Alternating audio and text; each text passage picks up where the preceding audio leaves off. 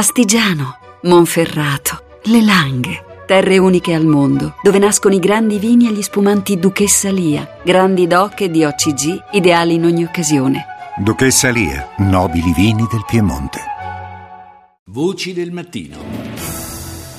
In Nigeria grandi festeggiamenti fra attivisti e sostenitori dell'opposizione per la vittoria nelle elezioni presidenziali di Muhammadu Buhari, che ha distanziato di circa 2 milioni di voti il capo dello Stato uscente Goodluck Jonathan, il quale ha ammesso la sconfitta. Ni abin da ya kawo ni ina murna ni game da janar Muhammadu Buhari ya ci zaɓe kuma ina matuƙar murna a cikin ƙasa ta zaman lafiya zai samu tashin hankali za Sono qui per festeggiare la vittoria del generale Buhari, dice un uomo a Katsina, capoluogo dello stato di origine del generale. Sono felice che abbia vinto le elezioni, con lui non ci saranno più milizie ribelli, ci saranno opportunità di lavoro e fermerà il consumo della droga. Prego Dio che lo guidi affinché renda migliore la Nigeria. Nigeria, quindi aspettative molto elevate per questo sostenitore del generale e un altro, un altro sostenitore, un altro eh, attivista politico dice ringrazio Dio per il fatto che le elezioni si siano svolte con successo e senza violenza, prego perché il Presidente possa portare giustizia a tutti i nigeriani indipendentemente dalla loro etnia o religione. Proseguirà anche oggi a Losanna, in Svizzera, la maratona negoziale sul programma nucleare iraniano. Il ministro degli esteri russo, Lavrov, nella notte ha annunciato che un accordo di massima sui punti principali sarebbe stato ormai raggiunto. E ieri, mentre le delegazioni dei 5 più 1 e di Teheran erano impegnate in frenetiche trattative, il premier israeliano Benjamin Netanyahu è tornato a criticare duramente la prospettiva di un accordo. האיום הגדול ביותר על ביטחוננו ועל עתידנו היה ונשאר ניסיונה של איראן להתחמש בנשק גרעיני. La più grossa minaccia per la nostra sicurezza e per il nostro futuro è rappresentata dal tentativo dell'Iran di dotarsi di armi nucleari. Ebbene, l'accordo che ha preso forma a Losanna spiana la strada a questo risultato, lasciando a Teheran gli impianti sotterranei, il, re- il reattore di Arak e le centrifughe per l'arricchimento dell'uranio. Tutte cose, ha osservato Netanyahu, che appena qualche mese fa ci era stato detto giustamente che non erano indispensabili per un programma programma nucleare pacifico. A questo punto, per arrivare a disporre del materiale fissile necessario per confezionare ordini nucleari, all'Iran servirà meno di un anno. Do il buongiorno a Franco Rizzi, segretario generale dell'Unione delle Università del Mediterraneo. Buongiorno professore. Buongiorno a lei e a tutti gli ascoltatori. Siamo dunque arrivati probabilmente alla, alla, svolta, al passo finale di questa lunga maratona negoziale.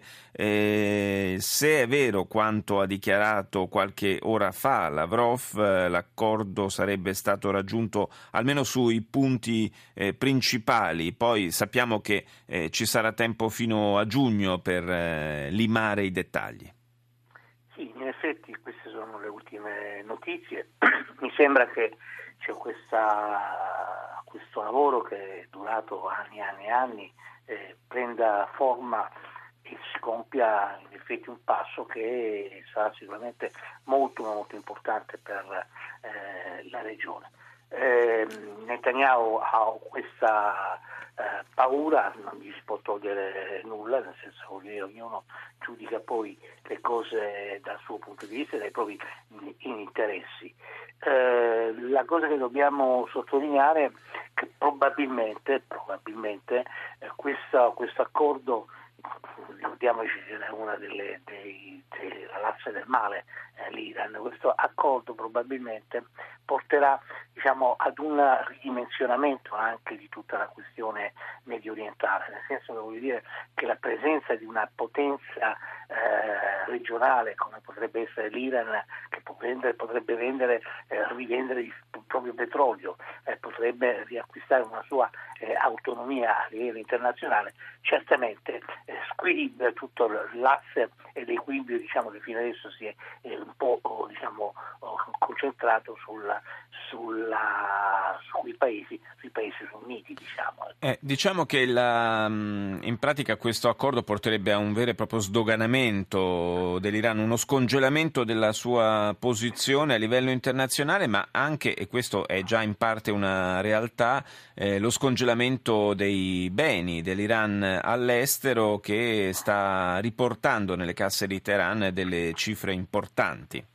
Questo, questo, è un aspetto certamente afferrato, è uno degli aspetti diciamo, della controversia del tempo che ci, doveva, eh, ci, deve, ci si deve mettere per eh, scongelare questa eh, situazione eh, verso l'Iran, ma certamente la prospettiva è questa che lei indicava, insomma, dire, e questo porterà non solamente benessere al paese, cosa che è importante, ma probabilmente anche mh, porterà diciamo così, un benessere anche alla regione e tenga presente che eh, sarà molto importante per tutte le minoranze sciite che si agitano in tutto il Medio Oriente e non solamente nel Medio Oriente. In fin dei conti queste minoranze sciite devono avere necessariamente un loro posto.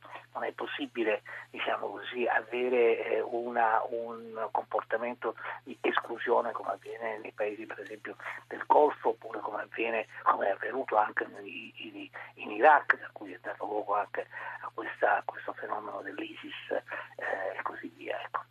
Resta il eh, doppio binario, possiamo dire, seguito dalla diplomazia statunitense che da un lato conferma e rafforza eh, l'alleanza con eh, l'Arabia Saudita e altri paesi sunniti della regione, lo vediamo nel caso dell'intervento militare in Yemen, e dall'altro però eh, un, diciamo, opera un'apertura di credito importante nei confronti di Teheran